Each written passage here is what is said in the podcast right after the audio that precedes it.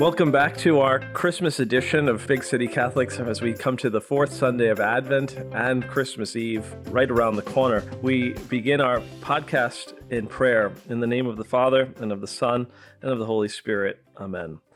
Our prayer is from the fourth Sunday of Advent, the opening collect of the Mass.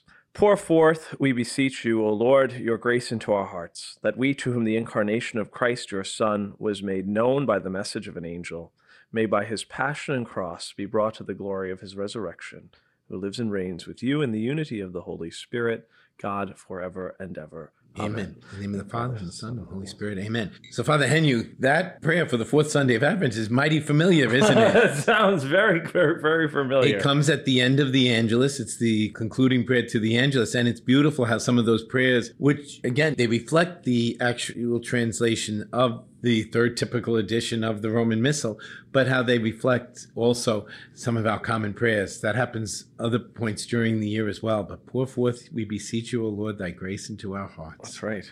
Yep. And the incarnation, that message is quickly approaching, huh? It's all over this weekend. We've had since the 17th, so since last Sunday, the turn toward the coming birth of Christ. We focused in on all the mysteries leading up to it. And again, this fourth Sunday of Advent always takes in one of those key moments before the birth of Christ, whether it be the Annunciation to Joseph on from Matthew's Gospel or the um, Annunciation to Mary, as it is this year in mm-hmm. Luke's Gospel, or the Visitation. So this coming Sunday, we focus in on the Annunciation, the message of the Annunciation, but lead immediately, even that night, into the vigil masses of Christmas. Yeah, we're reflecting about that before the podcast. This year, it's a sprint. This year, we're, sure, sure. we're running a sprint, going right from one into the next. But these are joy filled days, hope filled days as we reflect on the mysteries of our salvation. You know, I was here at the Co Cathedral earlier in the week on the day when again we did the Annunciation. We had the Annunciation a lot this year. That's we had right. the Immaculate Conception. One of the masses for Guadalupe that was an option, and we used it at one of the masses. That's right. We had it earlier this week on Wednesday, I think it was, and uh, we'll have it again on Sunday. We're um, hearing that message and over hearing, and over and over again. Yeah, so I think the Lord's speaking to us, right? That's right. That's right. And you and I spoke a little bit about it. I spoke at Mass about the meditation when it comes during the week on the 20th of December. St. Bernard reflects almost as if he's a fly on the wall yeah. and he's just sitting and listening to the conversation between Gabriel and Mary and he's sitting there saying please Mary say yes say yes. And he talks about how everything is depending on your yes. He speaks of the figures of the past like Adam and Eve mm-hmm. David Abraham like all the figures from the past who are, are waiting for God's promise to be saved. They're waiting but there are future generations that are counting on your yes. that's right that's right you know, you mentioned in, in your homily that day that as if uh, that millisecond were to take an eternity. You know, you're just yeah. waiting, and you'd never really consider that as that's the beauty of, of that reflection is yeah. we always just say, you know, she turns and says yes. She you know, says yes she does right away. Turn she does yes, but it's that brief moment, like in the midst the, of it, it seems like an eternity for those who are waiting. An eternity, it seems like an eternity. But boy, and then the other thing is, after you read it, you just let out a big sigh. you can't help but get caught in it. You yeah, know? yeah. One of the great things about this season, there are beautiful meditations. We have the infancy narratives in the Gospel of Matthew and in the Gospel of Luke. And then, of course, on Christmas Day, we have the beautiful prologue from uh, St. John's Gospel. In the beginning was the Word, and the Word was with God, and the Word was God, and the Word became flesh and dwelt among us. So it's a beautiful prologue. We have great scripture, we have great art. What's been done in art through the years to tell the story of the coming of God among us oh. is great and inspiring. And we have great meditations from people like St. Bernard, St. Sure. Anselm, St. Irenaeus. Irenaeus was a great one to talk about the incarnation. St. Leo the Great on Christmas Day. His meditation is just mm. beautiful. Christian, remember your dignity. Mm. This day is for everybody. Let the saint rejoice, let the sinner find forgiveness. So, yeah, these days are just filled with beautiful images. It's rich. It is absolutely rich. Of course, you know, you're mentioning all the aspects, the readings, the art, the music. You know, of course, many churches will have carols before their midnight mass and even the change of the Advent songs, some of which we've discussed earlier in different podcasts. Right. People Look East, whether people like that song or not. But those songs change now. We're no longer awaiting the coming. Now we're rejoicing at the coming of the Savior. We're uh, always going to be looking ahead to be vigilant, to be awake. But we do so with tremendous hope because we know, like Mary, that God fulfills his promises. God keeps the promises. And that's a great thing. And we need to know, like Mary, how much God loves us. Mm-hmm. Mary was assured of God's love. That's one of the key moments in the Annunciation. Mary knew that she was loved by God. That's why she could say yes so readily. You know, on the Immaculate Conception, we had the Annunciation contrasted with Adam and Eve, with the beginning of original sin, from which Mary was preserved. Mary was preserved from original sin. She knew she was loved by God, whereas Adam and Eve the devil could convince them that God was holding out on them. That's right. God loves you, but maybe not totally. That's right. Isn't it interesting, too, that this last week, as we lead up to Christmas, we had the readings of the Annunciation of Mary, but also the angel Gabriel the day prior, earlier in the week, the day before, Tuesday, we read the Gabriel's announcement to Zechariah of Elizabeth bearing a son whom will be named John. But the difference, you know, they're sort of like they meet each other. They're they're sort of parallel in, in ways. The angel comes, they're both afraid. The angel says, Do not be afraid. But Mary, preserved from any sin, receives that message and accepts it readily. Okay, Zechariah don't be afraid. Still God loves doubts. me and God's faithful. Yeah. And Ze- Zechariah is saying, are you kidding me? yeah.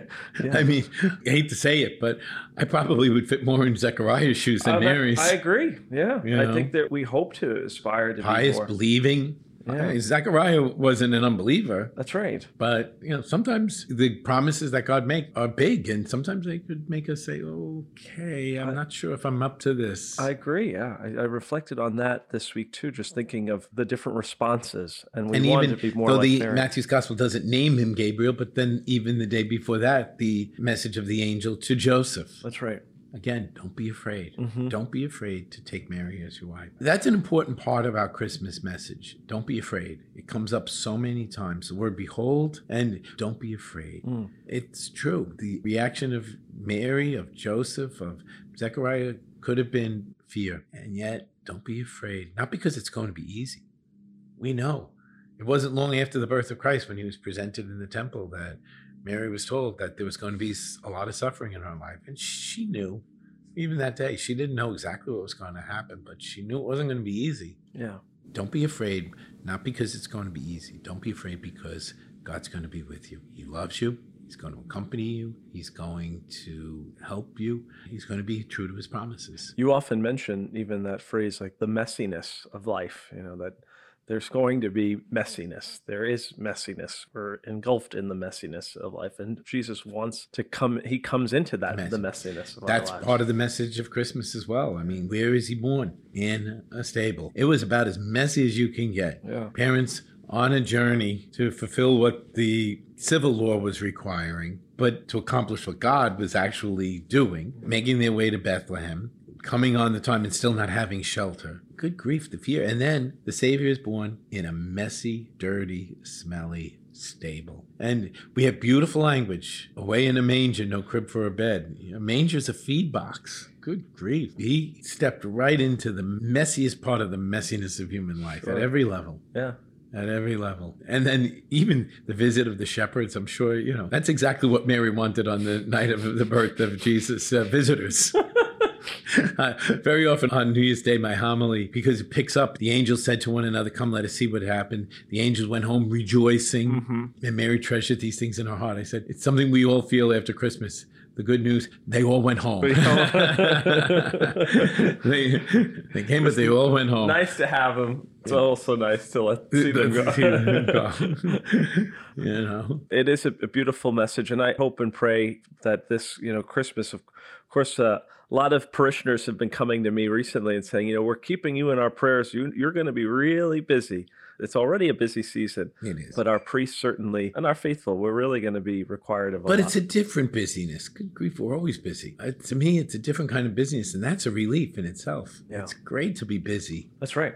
doing these kinds of things. It's great to be busy celebrating with our people, proclaiming the good news of the birth of Christ. It's great to be celebrating, welcoming some people home. Many of our parishes have their students who are away at college and they're coming home for the first time, and people who are living in other parts of the area, maybe coming back home for Christmas. That's the kind of busyness that I enjoy. You see people, and we're all there for the same reason to celebrate the birth of Jesus Christ, to celebrate his coming. And then, you know, Christmas doesn't end there. This is where I'm with the liturgist. We've talked about this last year. I'm not big on, uh, oh, you can't celebrate during Advent. I know it's a penitential season and we mark that, but it is also a season of preparation. It's a season of great hope. So, the fact that, you know, Christmas carols start, that we start decorating, that's great because I often say, the fight isn't between Christmas and Advent right now in the world. The fight is between Christmas and nothing and secularism. I don't mind all of that. But what I do mind, Christmas doesn't begin the day after Thanksgiving and end the day after Christmas. Mhm. But we have a season and an octave. We have an octave. So for eight days until New Year's Day, we continue this ongoing celebration of the birth of Christ. Our masses are celebrated as feast days with the Gloria and all of that.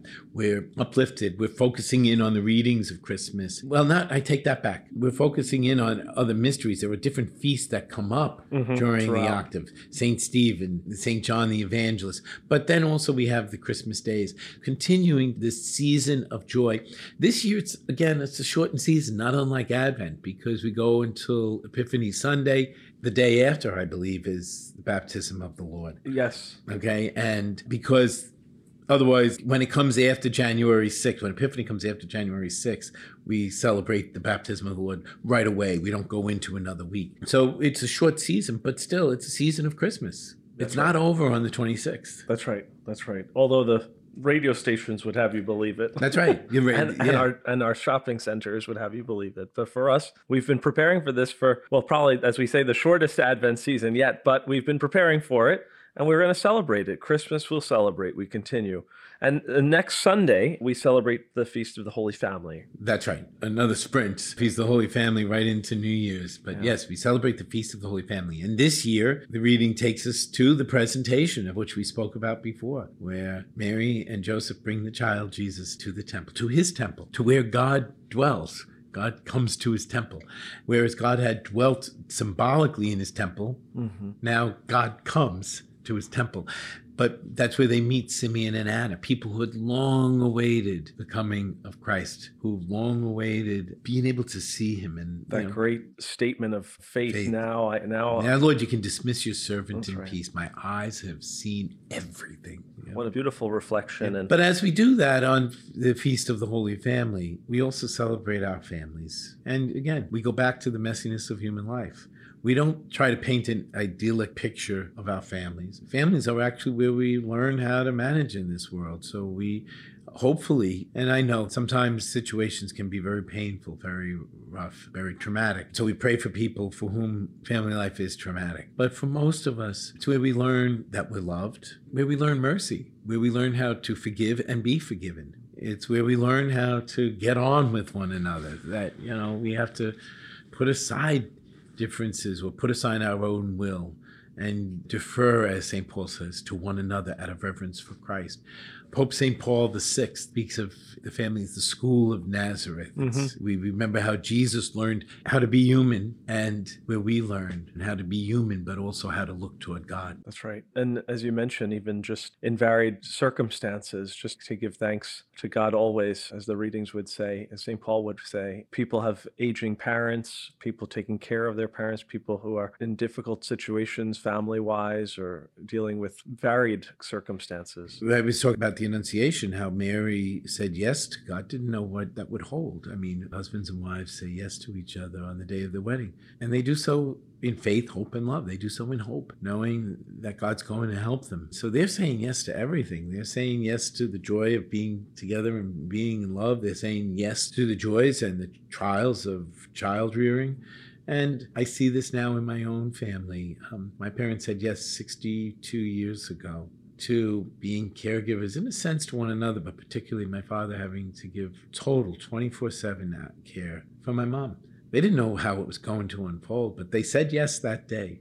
And for me, the witness of what their life has turned to be really is a beautiful lesson of what marriage is about for me. Boy, do I see the yes that they made 62 years ago. You know, I think I've said this before. My father would have every reason to feel sorry for himself, and yet he's filled with gratitude. With all the sacrifice he has to make on a daily basis, he'll say, I thank God that mom's with us. Mm-hmm. I thank God for all the years we had together. And then he says, I get such a kick out of this. I never realized how much your mother had to do. He says, I'm preparing a simple microwave dinner for two, and it's a job. and she was working, coming home for work, and providing a meal for seven. And all the things that she took care of without drawing any attention to herself. And so he's saying that what he's going through right now increases his appreciation for the many, many things that she did for us and our family. And so, in some ways, while it's not what we would have liked to have seen, this isn't what we imagined or wanted, but boy, it gives us some tremendous insights and just deepens the love and the gratitude in all of our hearts, but really learning from my dad in that. Amen. As you say, it's a lesson in marriage, it's just a lesson in commitment, it's a lesson for all of us when we see that lived out beautifully that as chief shepherd as pastor as deacon as lay faithful we're, we're learning these lessons. And uh, again back to mary let your yes be a yes full yes in love and in true commitment in good times and bad uh, so listen, we're coming up on this whole octave of Christmas.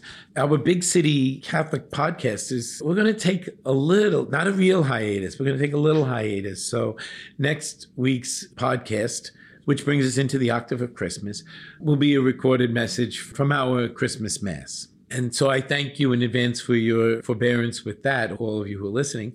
And then the following two weeks, we're going to take the show on the road again. Back on the road. So on the 1st of January, we have a delegation going to St. Louis for the SEEK conference, S E E K, which is the annual Focus Missionaries Conference. So this will be my fourth time at Focus, but finally I'm going with the delegation. I always joked we brought Focus to Stony Brook, and a year before I could ever go with them to Seek, I was transferred to Ohio. We got Focus going to Ohio State and that September I was moved to uh, Brooklyn. So every every year I'm going to say, is this possible to bring focus to wherever I am? Last year I went talking about bringing focus to Queens, and finally. I'm getting to go with the Queens delegation. We have a delegation from Queens College. We have a delegation of other college students. We have a delegation that includes our seminarians. So we're going to have great. a delegation of young, when I say young, college age students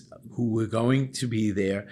And it's always a great moment because it's one of those moments, and I speak of these often, when young people get to see that they're not alone. That's right. And some very inspirational talks and beautiful liturgies. I'm looking forward to it. But while we're away, I will have opportunities to speak with people involved in the conference. And so we'll use those for our podcast. So to share the excitement. So that'll take us through the first week or two of January. And so mid January, we'll be back to our regular kinds of podcasts, but hopefully these will be enjoyable as well. Bishop, when you came back from Seek last year, you were on fire with excitement and joy. So I really look forward to those recordings and interviews as well. And then, yeah, we'll be back to a, new year, a new swing of recordings as we continue through uh, our Big City Catholic podcast. There's a great article in the tablet this week about evangelizing via social media and other means podcasts as well. And they reference our Big City Catholic podcast. So I hope that our tablet readers will have a chance to take a look at that as well. And as we kind of wrap up the year in, in this time of Christmas, I take this opportunity to thank all of our listeners for staying with us, for being part of these conversations, to wish all of you a very Merry Christmas, a very blessed Christmas.